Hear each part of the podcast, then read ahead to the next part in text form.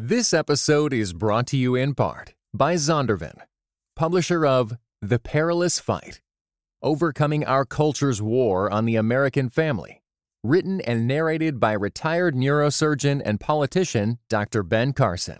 Available now everywhere you get audiobooks. Last month, the hip hop artist Lecrae got baptized for a second time in the Jordan River. Afterwards, he posted a picture of the event on Instagram. Some of his fans had questions. Lecrae responded to one fan challenging his second baptism, and this is from CT's reporting on Lecrae's response. It's mikvah, Lecrae replied, referencing the Jewish ritual bath that predates Christian baptism and also represented new life. Number two, he said Jesus was God already and still was baptized. Number three, celebrate the heart versus criticizing the information. Lecrae's answer didn't necessarily turn away critics, as Facebook comments and tweets on CT's pages made clear. Baptism has provoked some of the most contentious discussions within Christianity. It's even led to Christians persecuting other Christians. This week, we wanted to discuss what's at stake when we are talking about baptism. Today is Wednesday, October 2nd, and this is Quick to Listen, where we go beyond hashtags and hot takes to discuss a major cultural event. I'm Morgan Lee, digital media producer here at Christianity Today. And I'm Mark Galli, editor in chief at Christianity Today.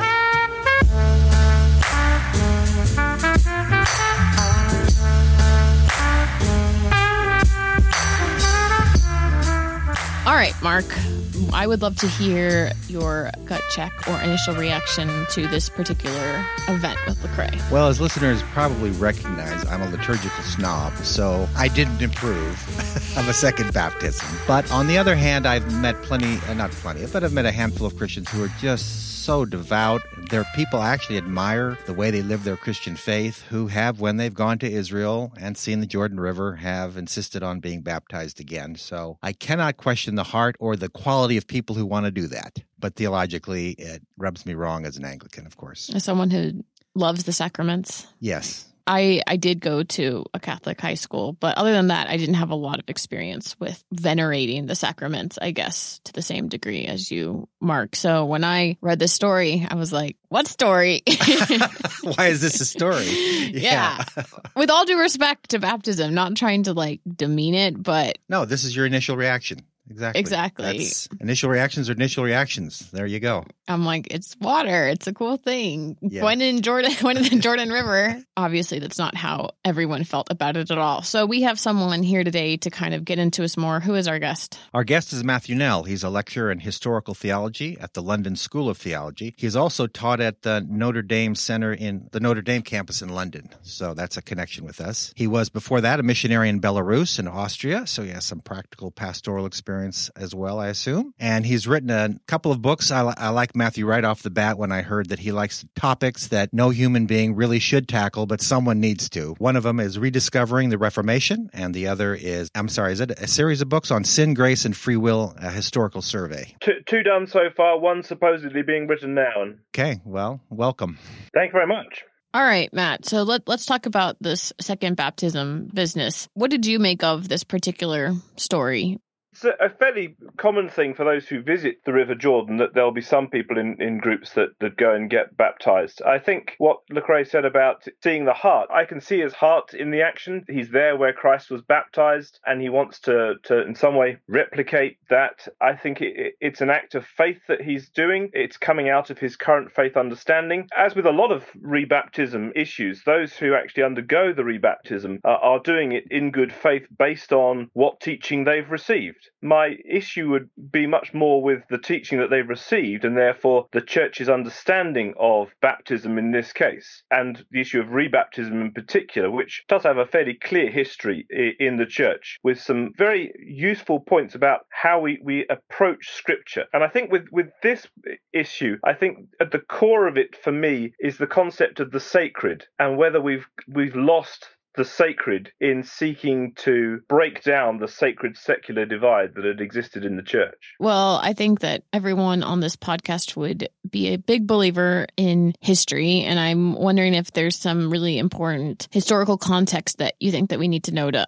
understand this discussion a little bit better? There's a lot. I, I think we do need to go back to the Bible because that should always be our, our source book for discussing any area of, of theology. And baptism in the Bible, I think there there are kind of two major headlines. Of course, you can write books and books and stuff about the Bible. But starting with the Gospels and Acts, you can see the universal practice of baptism in the early church. It's in the Great Commission in Matthew 28, and it's a, an automatic factor in a person's coming into the people of God in the book of Acts. So universal practice of baptism is, is very clearly established. But those books don't do a lot of talking about what's happening in baptism. You see that much more in the letters. Of course, Romans 6 is, is the, the classic text. A lot of Paul's letters, and even in 1 Peter, you get a sense of that this is something special that is happening in baptism. That is, I say, sacred as an event. And what's more than that, it's a divine work in baptism rather than something that I'm doing. I'm not getting baptized. Well, I am getting baptized, but it's not my initiative. It's a divine work in me that's happening in baptism. And I think that's one of the issues that we've kind of lost in our language about baptism. We end up talking about, I'm going to get baptized, I want to get baptized. Whereas the church would say, no, baptism is something that happens to you rather than you being the initiator. That again is, is that sacred secular thing. The church historically, I think, did get focused too much on the sacred. The, that phrase, in the world but not of the world, it struggled, if you like, to be in the world. And we've reacted against that a lot, particularly in the last 50 years or so, and sought to be in the world. But as we've made that transition, a lot of our practices have shifted into being of the world and we've lost that sacredness. And, and baptism for Paul seems to be a sacred divine act. And certainly in the early church, baptism is always upheld as a, a sacred act. And therefore, you have this focus on one baptism. Uh, and Ephesians 4 is the most explicit. We believe in one baptism, one faith, one Lord, one baptism. Uh, and so the idea of multiple baptisms loses that sanctity of, of the event. So let's talk about that a little bit. There are many things that are happening in baptism. One of them, and Paul in uh, First Corinthians says, "For in one Spirit we were all baptized into one body." It's baptism is considered the entry into the Christian faith. It's something that's there's something happening in baptism. Now that's certainly as an Anglican, and certainly I would think Presbyterians and even Methodists would rec- put the emphasis on that that God is doing God is doing something. Do have Baptists traditionally also believe that something's happening in baptism? That's an interesting question. You've you've jumped forward about fifteen hundred years, but we can we can do this. Trying to spoil can... it for other people. I see.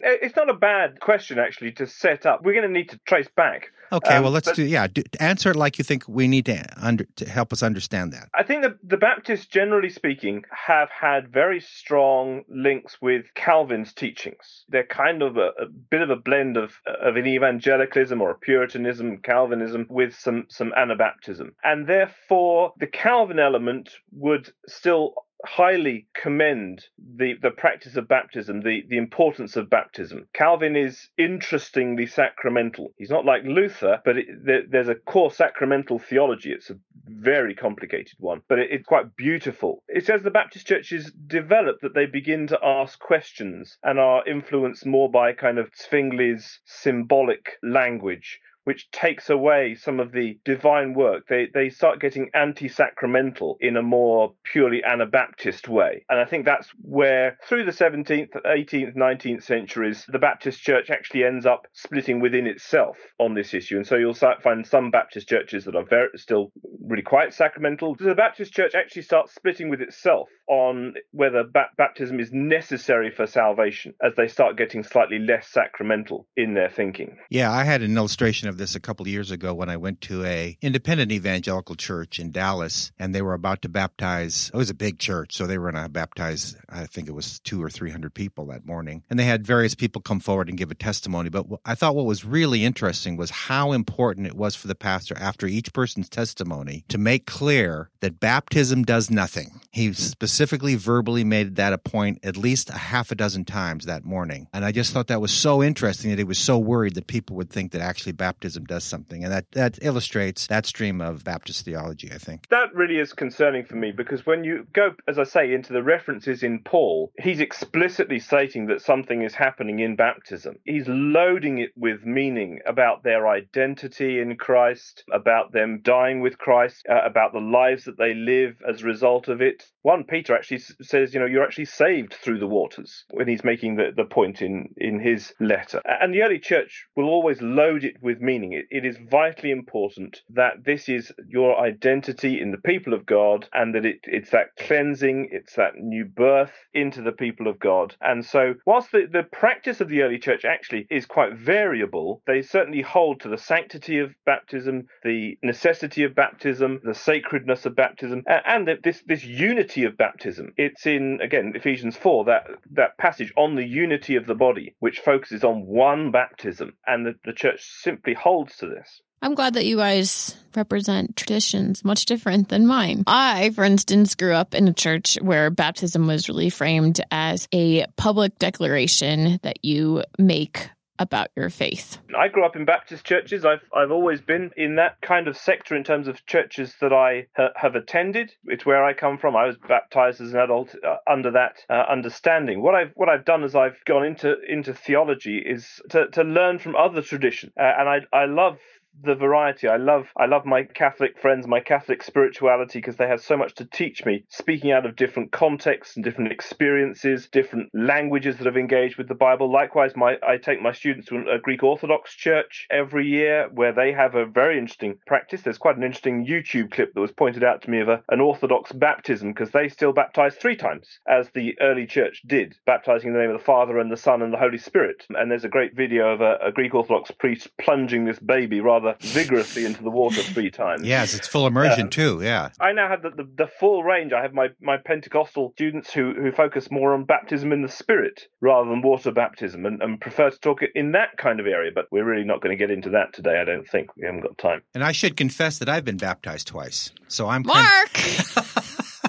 I was my bap- gosh! Well, I was baptized. So this is what this shows you the state of where we're at when you talk about the local church teaching. I was baptized as a Roman Catholic infant, and then when I had a conversion experience as an evangelical at the Evangelical Free Church in Felton, California, they wanted me to get baptized. I thought you would have Again. said that you were already a Christian, though. Well, here's the deal. You didn't as uh, like Matthew, I grew in my understanding of what I believe baptism was, and so when people ask me, you know, for years, when were you baptized? I would say January something, 1966 at Evangelical Free Church. But as I grew in my understanding, I realized, no, actually, I was baptized in September 28th, 1952. And I was only baptized that second time, like you said, Matthew, because that was the teaching of the local church. I was 13 at the time. I didn't know any better. So I said, fine. My wife was rebaptized. She was baptized as an infant in the Catholic Church in Lithuania by parents who didn't have, have much belief. And, and when she went through a conversion experience as a young adult, they told her to get, to get baptized, and she did. As a faith act, it was a right faith act to her to do because she was following the, the, the teaching of the church. The church didn't have the understanding. And one of the things that's happened a lot of those traditions, and, and one of the great differences between Protestant churches today and, and the reformers, is that we have taken tradition out uh, of our theological method or, or de emphasized it massively. Whereas if you look at Luther and Calvin and Zwingli, and these uh, the, the great reformers, their writings are saturated with the church's tradition. They're wanting to reform the church, not to restart the church, to just go, okay, what do we want to do? They want to get back to, to the faith of the church, witnessed to primarily in Scripture. That tradition has a,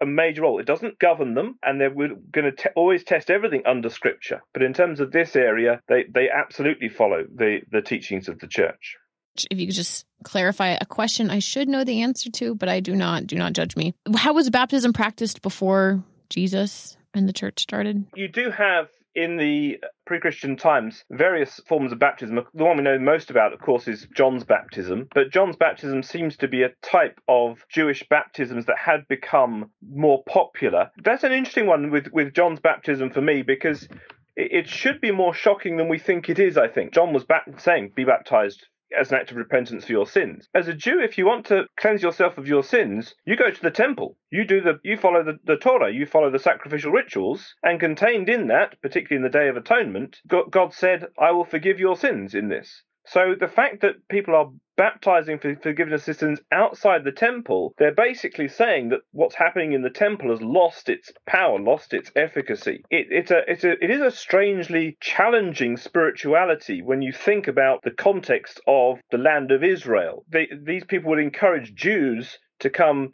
to the River Jordan to be baptized when they got the temple there, where they could go and do the sacrifices. It's a, it's a strange concept of baptism already, but there is a clear distinction between the baptism of John and the baptism the, the Christian church will be doing afterwards. Thank you for sharing that, though, because that actually does cast Jesus' own baptism in a different light, too. Jesus' baptism, eh, we have to say, stands apart anyway. There is no need for Christ to be baptized in terms of the washing of his sins, of course. He has this wonderfully ambiguous phrase to fulfill all righteousness, which sounds cool, but I have no idea what that means. And I can't exactly. come across anyone who can genuinely tell me what that means. I know that the early church, when it's writing about Jesus' baptism, says there was no need for him to be baptized because he is not a, a sinner himself. And so whatever is happening in Jesus' baptism is something that I think we need to be very cautious in saying it is this or that. Uh, anybody who starts saying, I know what Jesus' baptism about, I think is exalting them to themselves too far because the Bible doesn't tell us. It doesn't give us enough indications to be confident about what Jesus is doing in his baptism. Beyond we know that that the experience connected with his baptism acted as the, the commissioning for his ministry. But I don't think we can therefore say he was being baptized as a commission. That's again stepping beyond where the text is allowing us to go. Thank you for that even more, even greater context beyond the early church stuff. But please tell us about the early church stuff. Within the, the, the, New Testament, of course, we don't have explicit infant baptisms. We have implied infant baptisms in the, in the household baptisms in the book of Acts. Uh, and to a certain extent, in, in Paul's considerations of, of children of believing parents are considered holy for their sake. But within Scripture, it's it's not absolutely clear. And the, the early church practice is, as I say, variable. Infant pra- baptism was certainly a, a, an aspect by the middle of the second century at least. I was looking through the, the writings at the end of the first, beginning of the second century this morning, and I couldn't find ex- anything explicit in there. Baptism very highly regarded, but they don't actually go into specifics of infant baptism. By the late second century, we know that in- infants are, are very clearly being baptized. There's a guy called Tertullian who writes one of the first major tracts on baptism, and he actually says you might want to wait to baptize until child gets to an age where they can basically understand what's going on, or at least you wait until Easter, because Easter is a good time to get baptized because of the dying rising metaphor. So even if you're going to baptize a baby, at least wait till Easter to do it. So there's not an absolute urgency of baptism. A lot of the records we get going into the fourth century indicate that some people were waiting until they were adults to be baptized, others are being baptized as infants. You have a, a slightly, I think, mistaken spirituality where you start having people waiting until their deathbed to get baptized. I, I think that ultimately is is, mistaken, but it, it does again show how special they held baptism to be. there's a question what happens to the sins committed after baptism, and so if I leave it to the last moment, I, I like the way they're trying to honour baptism. The result of it in their actual teaching, I think, is a bit wonky and needs to be corrected. They've got some principles out of whack, if you like, in creating that practice. You've got this highly uh, revered practice. It is something that's very special in the, in the history of the church, but it, it is very varied in its practice from location to location. Again, the church is not particularly unified through these centuries until the Roman uh, Empire, you know, the Edict of Milan and toleration of Christianity. Uh, even for centuries after that, it's still quite patchy about exactly uh, how uniform the practice is, and there's a very clear difference between Western and Eastern Europe. The, the first time that Anabaptism really comes, or rebaptism comes on the scene, is after the first major bout of persecutions of the church, the really huge persecutions in the late third century, when you have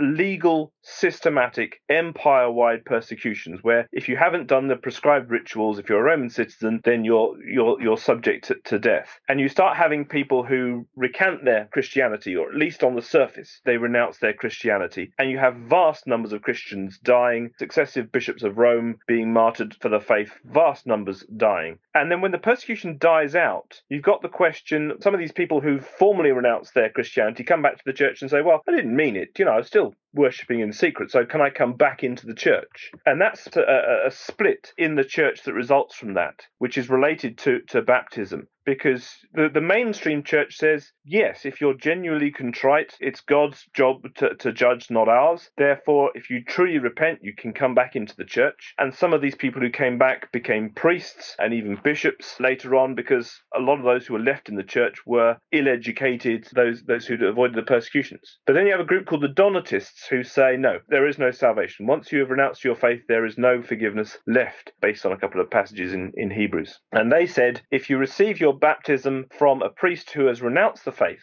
then that baptism is of no effect. Therefore, you have to be rebaptized by a Donatist priest bishop because that is then an authentic baptism. And you have these two great church fathers, uh, Cyprian of Carthage and Augustine Pippo, the, the great St. Augustine, uh, who argue against the Donatists and say, no, it's, it's not the minister, the priest, who is an agent in baptism. The effective agent in baptism is the Holy Spirit. And the Holy Spirit is able to sanctify anybody who conducts a baptism, and any elements, any water that is used for baptism can be made holy because the Holy Spirit makes it holy. And therefore, it doesn't matter who you've been baptized by. Don't even have, they don't even have to have been a Christian. It's a strange faith that gets you baptized by someone who's not a Christian. But anybody can be used as the instrument for the Holy Spirit to baptize. You shouldn't baptize yourself. The church has always said you should never baptize yourself. But anybody else can baptize you because it's a divine work, it's not a human work. And any instruments human or or material are sanctified by the holy spirit. And therefore there is one baptism. And if you've been baptized in a donatist church you don't get rebaptized when you come back to the, the mainstream church. That was a, a vital event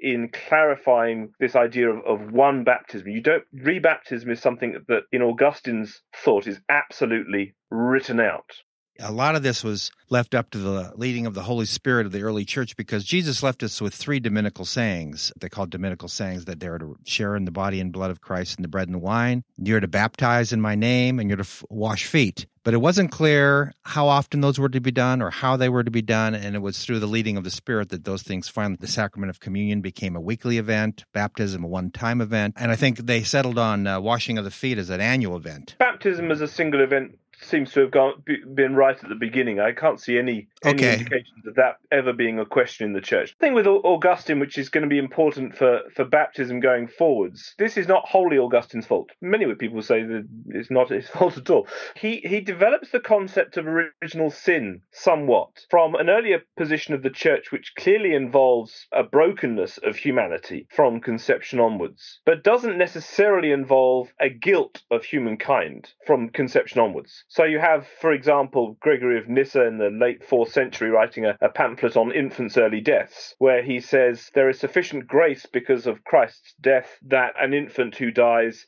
is guaranteed new life. But Augustine changes that very explicitly. He has a chapter in one of his books saying unbaptized infants are damned, but only lightly. And so once you have that change, then for Christians, baptism directly after birth, particularly if there's any complications, becomes a necessity. You don't have any kind of talk from that point onwards of delaying baptism. Now, when Augustine's doing that, the church is still far from being anything like a majority in the in the Roman Empire. You still have a lot of people becoming Christians later on. A couple of hundred years later, once you're you're moving into Christendom, then you end up with a, a dynamic where pretty much everybody in Western Europe is being baptized at eight days old. There's very few people left who are not being baptized at eight days old. And it becomes kind of universal practice. And therefore, to a certain extent, the focus on becoming a Christian gets rather lost because Western Europe becomes uh, fairly self contained, with the exception of some crusades five, six hundred years later. It becomes a self contained entity. And with the exception of odd pockets of, of, of Jewish believers, pretty much everybody, it's a universal Christianity where becoming a Christian, entering into the people of God, happens in the baptismal service. And so the Catholic Church, through those next pretty much thousand years, starts to focus less on becoming a Christian and far more on remaining in the body of Christ. And so it begins to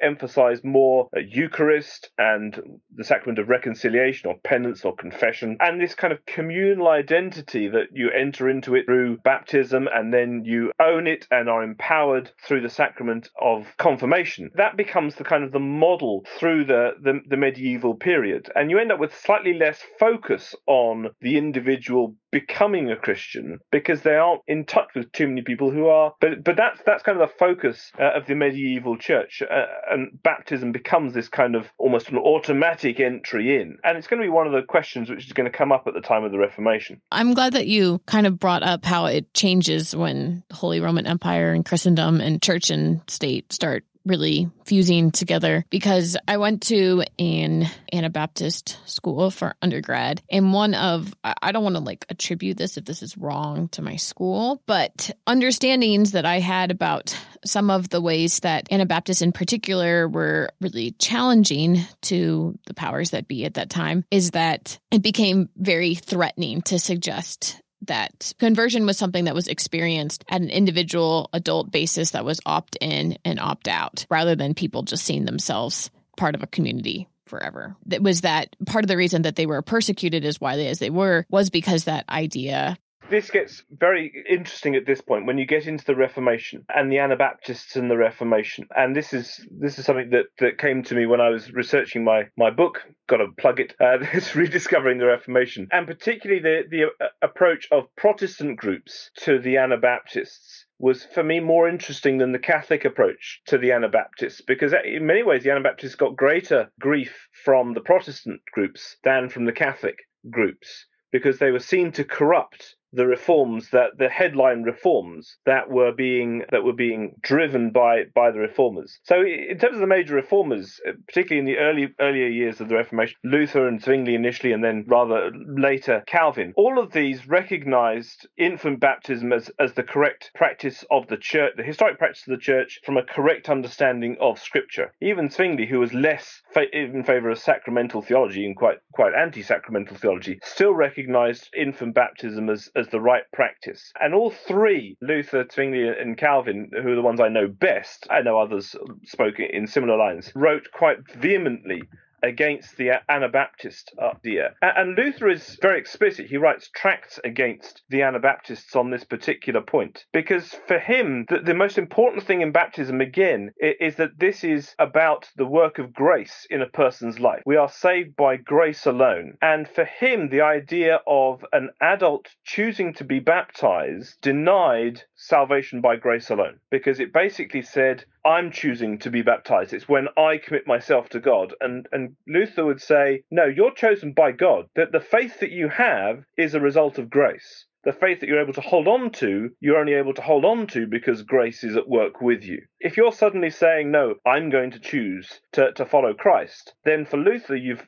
you've lost the gospel. And he talks quite extensively of that infants are types of faith because they don't have they're not making the choices. They are saved and then they have to, to realize. So they're not saying that you're guaranteed salvation because you were baptized as an infant. But infant baptism is emphasizes the, the sovereignty of grace. And the idea of rebaptizing then removes grace and, and makes baptism and salvation my choice rather than the, the work of God. And so they would they were hearing the Anabaptists and saying, well, this sounds like either Pelagius, who's an early church heresy, who said that I'm the person who, who chooses it, or it's a kind of a, a humanism which says I have free will, I can decide whether I get saved or not. And the major reformers were all against that and saying, no, your will is is bound by sin. You are dead in sin until you are saved by grace. And you can claim no credit for your salvation. And so that, that approach of saying, I want to choose when I'm going to be baptized and enter into the faith, they would say is is a doctrine of works, not a doctrine of grace. And so that's why they, they, they really hammer away at the Anabaptists on this point, because they just think they're removing it they're, they're denying the, the power of grace. Calvin is rather different. Calvin is less directly sacramental. Luther is, is pretty close to the Catholic position on, on baptism. Calvin is, is wonderfully mysterious in what he says, because he says you baptize an infant and salvation is a work of grace and it's conveyed through baptism, but you only know that the grace has been received as the person lives the life of faith or potentially comes back to the faith after after a sinful life. But Calvin is still saying it's grace alone and infant baptism is the right thing rather than positing that I'm active in my salvation. They all want us to be passive in our salvation, that, that salvation is a work of grace, divine work, and baptism, in line with Paul, is a divine work done to me rather than something that I choose to do. So that's that's some of the stuff that's going on in in the Reformation times. Two other developments that I think should be mentioned to pique listeners' curiosity. One is I think the way Calvin's theology gets expressed in the Presbyterian mode. I was a Presbyterian pastor for ten years. Is the big deal about infant baptism is you are you become a member of the covenant community at that point. That's the big emphasis. Now you are part of the church's life, part part of the covenant community. And then, really interesting paradox is that the greatest Reformed theologian of the 20th century, Karl Barth, moved away from infant baptism and actually championed adult baptism again, even though he was a Reformed theologian. So these things uh, weave in and out of church history. But then, on the other hand, George Beasley Murray, who's one of the great Baptist theologians, he moved from denying infant baptism early in his life to affirming infant baptism at the end of his life. There you go. Uh, yeah. What I loved most of all about Israel and why I became a Zionist was because Zionism was a rejection of victimhood. A few weeks ago on CT's The Bulletin, we launched Promised Land, a new podcast about Israel and Palestine in a post-October 7th world. 6.30 a.m. we're, we're in, in, in our synagogue praying and sirens go off and they're, and they're going on.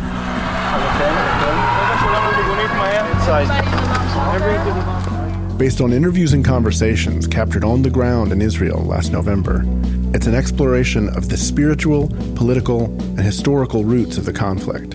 When there's a weak Israel, every Jew in the world is weak. And why should uh, a Russian Jew who has nothing to do with this land come come here? Why? I mean, if you want, you can give them Texas. You love them so much. I am alive because I wasn't. I, I didn't come home. But they, all my friends that were here were murdered. Here, here, over there. This week, Promised Land moves to its own feed. You'll find links in the show notes, so if you haven't heard it yet, you can go catch up and catch the new episodes as they come all in one place. Mark brought up some stuff from the 20th century, and I'm wondering if we can fast forward to, I don't know, the past 25, maybe 50 years to kind of just get a sense of where we are in this conversation today. Maybe you can talk about some of the newer or fresher theological understandings of baptism or even maybe some more of the polemic ones, but just so that if people were going to look over the discussion today, they would be familiar at least a little bit with what's being written about. I think a, a lot of it has come out of traditions that don't go back very far. So particularly for, for newer churches, they've had to almost build their own traditions within recent recent generations. Uh, and again, there's a lot of faith, generally speaking, present in these churches because they don't put them, they don't root themselves in the historic church and historic church understandings. They can be quite variable in terms of, you know, they'll take certain passages and experience is often quite important in, particularly in charismatic churches. It's a key part of the theological method, and so that can be somewhat prioritized throughout the church. And I perfectly accept that I'm as, in need of this as anybody. a sense of humility before the church in this regards and everything else. I think we've got a, a, measure of humility before, before God in our churches. Before Scripture, I don't think we we have sufficient humility. I think we generally look for our tradition in Scripture, but before other church denominations, we are we are woefully short of, of humility. And I think that's that's one thing which we need to, to get back into the church. There are a couple of events in the last 50 years that I think I would highlight. One is is the Catholic reaffirmation of their historic position in the Vatican II Council in the 1960s, just about 50 years, 60 years, where in their document on the church, document called Lumen Gentium, in the second chapter, they talk about Christians outside of the Roman Catholic Church, and they affirm that we are one body with one faith and one baptism. And so they very explicitly acknowledge the baptisms of other Christian groups, even though saying this is not our uh, baptismal practice. That was uh, uh, an encouraging, as I say, it's simply their historic position reaffirmed, but it, it's it's good to have it in the modern context. The other is in 1982. It's not quite ultra modern, but it's not too bad. There was a very important meeting led by the World Council of Churches in Lima, in Peru, on baptism, Eucharist, and ministry, where the World Council of Churches churches, which has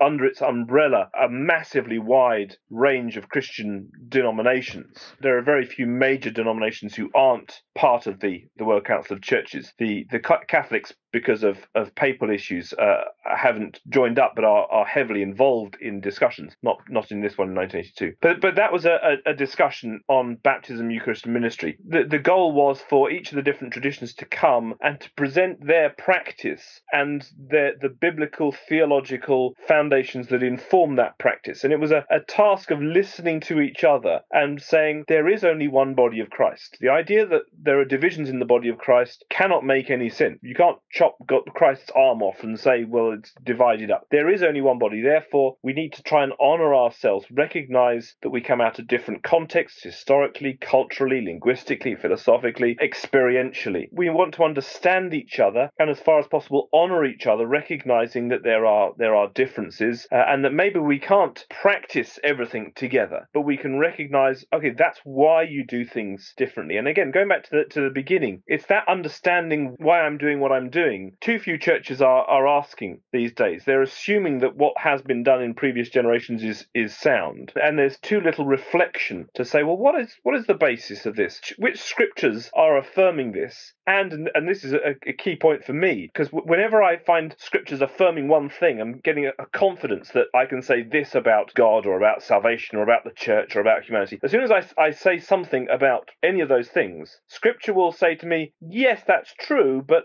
this other thing is also true, and that other thing is also true, and that is true, and they don't fit into your box that you're trying to construct around anything. There's this dynamism, these tensions that we live in. Scripture doesn't want us to constrain it into our understanding, it wants to expand our experience, our understanding under the authority of Scripture. 1982 in Lima was a, was a healthy event for the church in seeking to listen to each other and, and seek to affirm each other whilst not, you know, bowing to each other, saying, well, I'm going to simply adopt your practices. So that, that was significant and, and indicates it's one part of this ecumenical movement of churches beginning to, to say, well, we are part of one church, therefore we better start recognizing, you know, start preparing for for new creation because we're going to have to live with each other for eternity. So if we can start living with each other now and affirming each other now, that's good. And and, and baptism was was one where I think there was some some good progress that was being made. Thank you, Matt, so much for all of this information and context. And I'm glad that we could add on a note of Christian unity, which is exciting to see, especially knowing just how much blood has literally been shed over some of these issues. So that's encouraging. If people have feedback for us, if, if this aroused any strong opinions for you, please send us an email. We're at podcast at christianitytoday.com. You can also go onto Twitter. We're at CT Podcasts.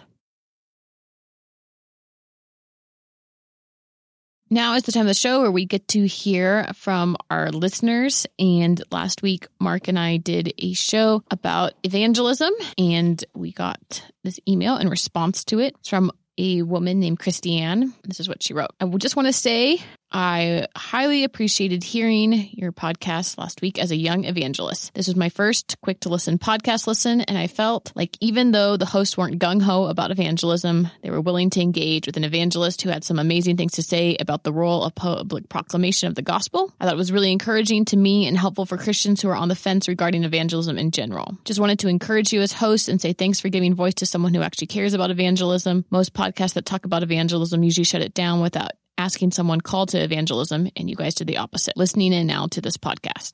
Signed, a thankful young evangelist. She picked up our hesitancy. We were mainly, I think, both of both of us are hesitant about the type of public evangelism that we were talking about, uh, speaking out in a public square. Both of us, yes, we prefer we we prefer secret evangelism, yeah, secret evangelism, one on one.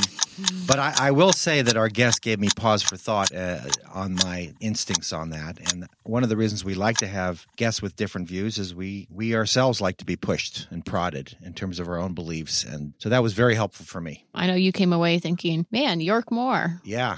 Go some... for it. we are just going to take this time to remind everyone that this podcast is made possible by people who support our ministry here at Christianity Today. Last week, we ended up getting a grant that sent around 20 different staff members to Alabama on a trip to learn more about civil rights in our country. So I had the opportunity to visit Birmingham, Selma, and Montgomery, and we visited different museums there, talked to different people who had different experiences with the civil rights movement, including meeting some people who actually marched during like the the Selma March itself, and kind of realizing how recent slash concurrent a lot of that history is. So that was really interesting just to hear all about that. I know Mark was sad he didn't get to go. Did do that when I was younger. I actually went to the church where the four girls were killed and on a trip to, Mon- to, Birmingham. to, Birmingham. Thought there would be a museum there at the time, and there wasn't. Uh, mm-hmm. The pastor was there, and he showed me around the church. Uh, he said all that was happening, and I'm glad to see it happen. Apparently, it's really impressive. Yeah, so they actually got a grant during the Obama administration to remodel their basement, and now their basement has a lot of different plaques that kind of explain the church's history. I just want to give a small note about the church because I think this is an interesting point to bring up. But the church was kind of where the black elite in Birmingham attended. That's part of the reason that they were able to purchase the land and the materials to build their own church. It was probably one of the most reticent institutions out of all of them to participate in the civil rights movement. Maybe not surprising to people who think that yeah, when you have a certain amount of influence in a community, it can be hard to join organizers and activists. And especially since many of the people who I would just say, because of the, how intense the segregation was in the city, right? A lot of black institution grew up concurrent to the white institutions and the leaders of those institutions and shops and different places that were frequented by the black customers were a little bit worried. At least that's what our tour guide told us about what integration would mean for their customer base, not to mention just joining with people who were protesting. I also learned from our tour guide at the church that this, out of all the churches in Birmingham that hosted the civil rights protesters and workers and allowed people to work there, they were the only church that charged money to the civil rights movement to be able to use their space.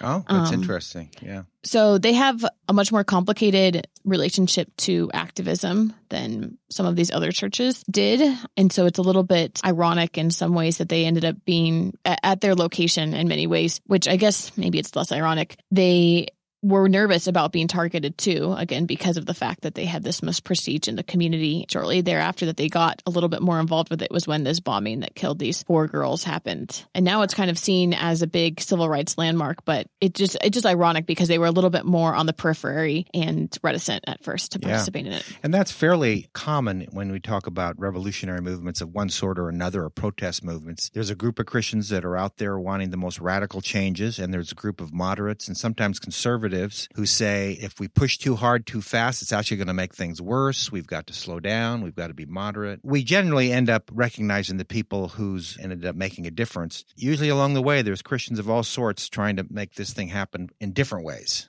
mm-hmm. as well anyway, we could talk about all of this more for a future show, but it was definitely really cool to have this particular experience to learn some of the, exactly what I'm mentioning, which is the the nuances of the actual history itself. People can support our ministry by donating. Thank you everyone to donate. That is morect.com slash podcast, morect.com slash podcast. Now is the time of the show that we call Precious Moments. Everyone has a chance to share something that is bringing them joy. Go ahead, Mark. Went to Houston this weekend, celebrated my brother in law's 60th birthday, and met a lot of his friends. Uh, he, he's worked for ExxonMobil his whole life, got to talk a little bit about the environment, because actually they're pretty aware of the challenges we're facing and they're they're doing their part to try to figure out how to solve that problem. So it just was a good time to get away, see a brother in law, sister in law, meet some new people, travel with my wife. So that was just a good weekend. Sounds like it. And uh, time to meet some people completely outside our industry, huh? It's always fun to talk to people who are involved in an industry that everybody has an opinion about, the oil industry. talk to the people in that industry to, to, to, find out what they think of all the opinions being thrown around. Uh, as you can imagine, I won't go into it here, but the whole thing is much more nuanced than we would imagine. To be continued. Do you want to talk about the Galli Report? So I publish something called the Galli Report, G A L L I Report. You can find it at christianitytoday.com slash the Galli Report. You know, I do a lot of reading during the week, and the stuff that I think is the most interesting, most useful for my readers, I put a link to it. I comment on it. I love it. I do get a fair amount of feedback from people suggesting other links, disagreeing with me, applauding me. So it's just a really pleasant part of the ministry for me. Awesome. All right. Go ahead, Matt. We're, we're in Freshers Week at the moment. Our, our academic calendar is rather different to, to what happens in the States, where it starts a lot earlier. But I'm in the middle of meeting some, some new freshers, students who are starting the, the theology journey. And that always excites me because I know that they're going to be changed. If we study theology well, we're going to be transformed. We're going to be opened up. We're going to be expanded and challenged. Uh, and I, I, I'm always excited. You know, there's a journey which I will walk closely with them on for the next three years. I may play, I hope, some small role in God transforming these people. But then I have the, the honor of watching them go out and go out into the world and, and, and take take the gospel out and, and take bring try and bring the kingdom in, in so many different contexts. And it just brings me great joy to know that I've got these new people that I can love to the best of my ability and, and follow and, and watch them as they as they grow in their faith and, uh, are equipped to, to serve God. Oh, that's wonderful. So you guys are just starting your school year right now at the beginning of October. Yeah, next, next week is first week of lectures. My my Notre Dame lecturing's been going on for many weeks. So yeah, we're we're, we're kind of almost mid semester with with the Notre Dameers, and I'm having a lot of fun uh, with them. But LST is just about to start next week and kick off. Okay, I have a random question. If you go to school at the London campus of the Notre Dame, are you still the Fighting Irish? well, absolutely the Fighting Irish. Yes, yes. You know, it, it's one of they've got about seven or eight uh, campuses around the world that they encourage students to, to go in. I I did a, an academic lecture for them a couple of weeks ago on Irish spirituality. So I called it the Praying Irish. Ah. Uh, to, to try and transform their identity a little bit, but. Uh, yeah, it's a, it's a great community. Yeah, talk about a, a sacred institution at Notre Dame. Their their football stadium is sacred. The football field is sacred. Football helmets are sacred. There you go. yeah, I've never visited home campus yet. I'm still waiting for the invitation. okay. Matt, do you want to remind people of the names of your books or give them the website where they can find you on? If you want to get in contact with me, you can get it through the, the London School of Theology website, lst.ac.uk. My my recent books, there's a, a more popular level one called Rediscovering the Reformation, which kind of seeks to say you can only really understand the Reformation if you understand 1500 years of history. You can't just go back to the late medieval period and say they're reforming that. They're they're, they're speaking in the light of the whole history of the church. So that's a that was a, a fun project. Uh, particularly, I, I do a thing on on persecution. I managed to find, we know Fox's Book of Christian Martyrs as one of the great works, and I managed to find the, the Catholic equivalent, which was published in 1583 and never been translated into English. And I provide the first translation of one of the stories from that. But then the other is, on a more academic thing, is a, a series of books on, on seeing grace and free will, a historical reader looking at the variety of positions that, that major theologians have held. Uh, there's a couple of volumes being published. The third one hopefully will come out in the next year or so. For my precious moment, I think one of my favorite things in life is finding the thing that people are actually interested in and want to talk to you about and kind of seeing how quickly I can get to that point with someone. So I was at Walmart a couple days ago and had pretty big order so much so that someone had to run back and get something. So anyway, I was at the cash register for a longer time and I ended up finding out that my cashier loved baking and cooking and he started telling me all the secret ingredients that he puts into his cakes and desserts that he makes all the time, which was really fun to just see him light up and be excited about that type of stuff because I firmly believe everyone is interesting and you have to just find it, which is kind of why I'm a journalist too. People can find me on Twitter. I'm at MEP, A Y N L. that is it for us this week. Thank you everyone for listening to another episode of Quick to Listen. This podcast is produced by myself and Matt Linder. The music is by Sweeps. You can rate and review the podcast on Apple Podcasts. You can find it wherever you get podcasts, including Spotify. And we will see you all next week.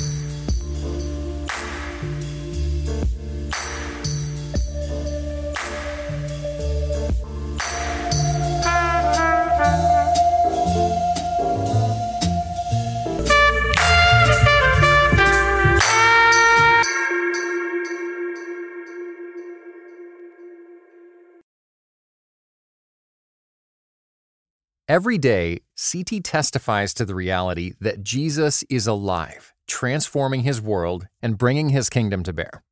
Jesus transforms, CT equips. Make a gift to our nonprofit ministry with a gift of $20 to provide 150 more people with redemptive storytelling, global perspective, and thoughtful podcasts. Give now at moreCT.com slash equip.